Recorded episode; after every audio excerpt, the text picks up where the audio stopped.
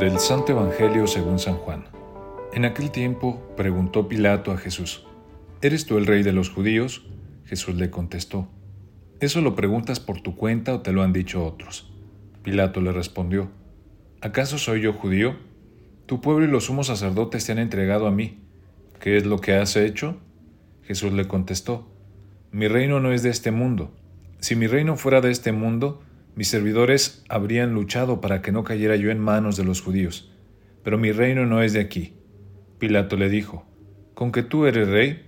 Jesús le contestó, Tú lo has dicho, soy rey. Yo nací y vine al mundo para ser testigo de la verdad. Todo el que es de la verdad escucha mi voz.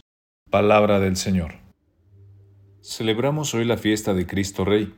La palabra rey nos lleva a imaginar poder, riquezas, esplendor. Quizá en estos tiempos nos resulte impropio, no nos imaginamos a Jesús como un rey temporal. ¿Qué clase de rey nos presenta el Evangelio? Un rey diferente, que habla la verdad y odia la mentira, que en lugar de corona de oro lleva la de espinas, viste con un manto púrpura y lleva sus pies desnudos su poder no es habitual de un rey, sino que es el poder del amor, la verdad, la justicia. La forma de ejecutar este poder es sirviendo a los demás, entregándose sin condiciones, siendo testimonio del amor de Dios a todos los hombres, de forma más especial a los más necesitados y marginados. En Cristo vemos a un rey que no se parece a ningún rey terrenal, y eso en estos tiempos de crisis tendríamos que tenerlo en cuenta, porque su reinado es reinado de felicidad, su trono es la cruz, cruz de vida y justicia para todos. Así es como debemos entender el reinado de Cristo, como cristianos.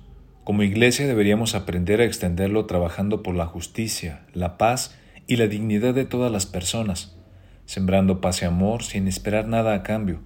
Si no lo hacemos así los más débiles de la sociedad, ancianos, personas desahuciadas de sus viviendas o por la enfermedad, sentirán que Dios no los quiere y nuestro testimonio será vacío y sin sentido.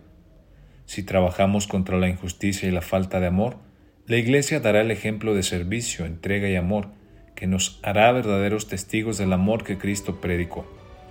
Esto fue Jesús para Millennials. Soy el Padre José Luis. Que tengan todos un feliz domingo.